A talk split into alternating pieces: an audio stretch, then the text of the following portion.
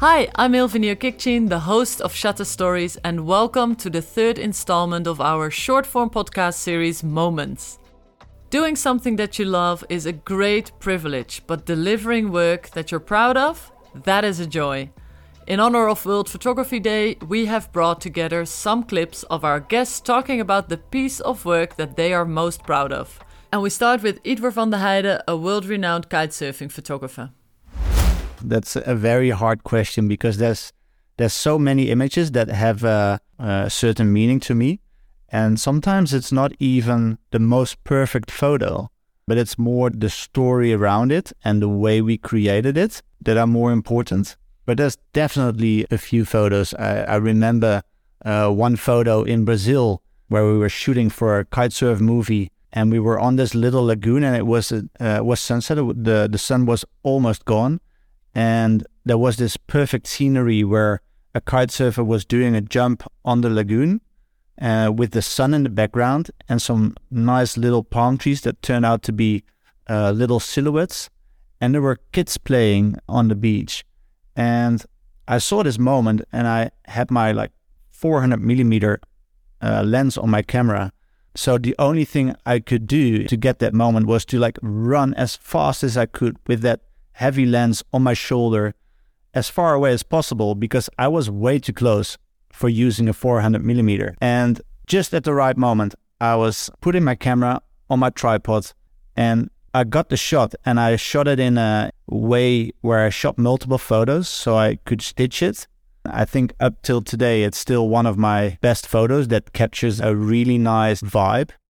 Ydwer's story makes me think of the fact that being a photographer is all about reacting quickly, taking the picture at the right time, but also really make the best out of the kit that you have with you in your hand at that moment. Now, being vulnerable is difficult, but it's also very brave. Being able to harness vulnerability to help others is something to be proud of. Rosie Lugg, a photographer and TikTok creator, told us about how she reconnected with her younger self and helped others along the way. I think when you post vulnerable videos like that, that are you without sort of any sort of filter, you get a lot of direct messages as well, which is really magical because it opens up so many conversations you never thought you would have. Um, so I loved that side of it. The strange thing with like the acne photo shoot was basically I took pictures, I took self portraits of myself without any makeup on because I'd had like a small breakout and I used to really suffer with acne like quite badly when I was younger. I know that this wasn't bad on on my sort of standards compared to what I had when I was younger, but I'd never seen anyone do that before. And I wish I'd seen something like that when I was suffering, you know, five years ago. So that's sort of why I did it for my younger self. And it definitely reached people that I was hoping it would reach, which was amazing. So sometimes the work you're proudest of isn't a certain image or film. This also goes for accomplished wildlife photographer Robert Marc Lehmann and his working partner, filmmaker Nicolai Deutsch who feel pride in different elements of their career. So let's start with Nico, and at the end, you'll also hear Robert, who kind of counteracts Nico's modesty. Where I'm always looking at colleagues, friends that shoot, like they're DPs shooting uh, commercials, and but that's all they mainly focus on and do. And I'm like, wow, this this looks so epic. But then I realize, hey, I'm doing so many things and i'm not focusing on just that one particular thing. And i think that is something that uh, where i break apart a little bit because usually you focus on that one thing. It's that one wedding photographer. It's that one commercial film maker and i feel like i'm doing so many things maybe not one in particularly the best but like underwater i would say i'm yeah fairly okay. And that is the part where i'm proud of that i can do so many things. And I can deliver basically wherever it's needed. I don't know many people that can do that actually.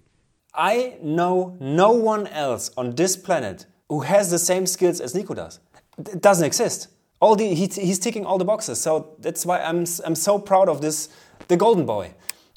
Working together in beautiful but also very stressful environments is not easy, and I was amazed by the way Robert and Nico spoke about each other.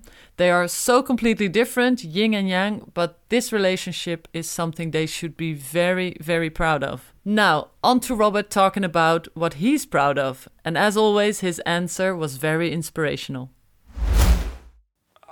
that's crazy question because yeah sometimes i'm asked that what are you proud of? And um, i'm hardly proud of myself but it's not the footage. I don't have it. It's yeah it's i don't have a favorite image. There's people having their favorite image of my work which i sometimes don't understand because it's not my i don't understand but it's their favorite. But i'm actually proud of for example, I went undercover into a fur farm where these fur animals are encaged and they are slaughtered alive and stuff. And we did all these amazing images. We rescued um, two of them. We brought them into like a safe space where they can roam free and live their lives. And once we did the video and I released the images, we got like 1.7 million in votes all over Europe. And now the EU Commission has to review the request of getting these fur farms cut down in, in Europe. So, using images and videos and putting myself through this pain and then mobilizing millions of people and changing maybe laws and making it better for the animals. When, when I press the button, sometimes that makes me proud, but not of myself, proud of the people listening to me. World Photography Day is a day to celebrate the art of storytelling, and I feel this is exactly what our incredible guests this season have done. They've really shown that as creators, we can showcase beauty and we can drive change. No matter if it's on a personal or on a public level, our work really matters, and I'm so happy that we can do this in this industry.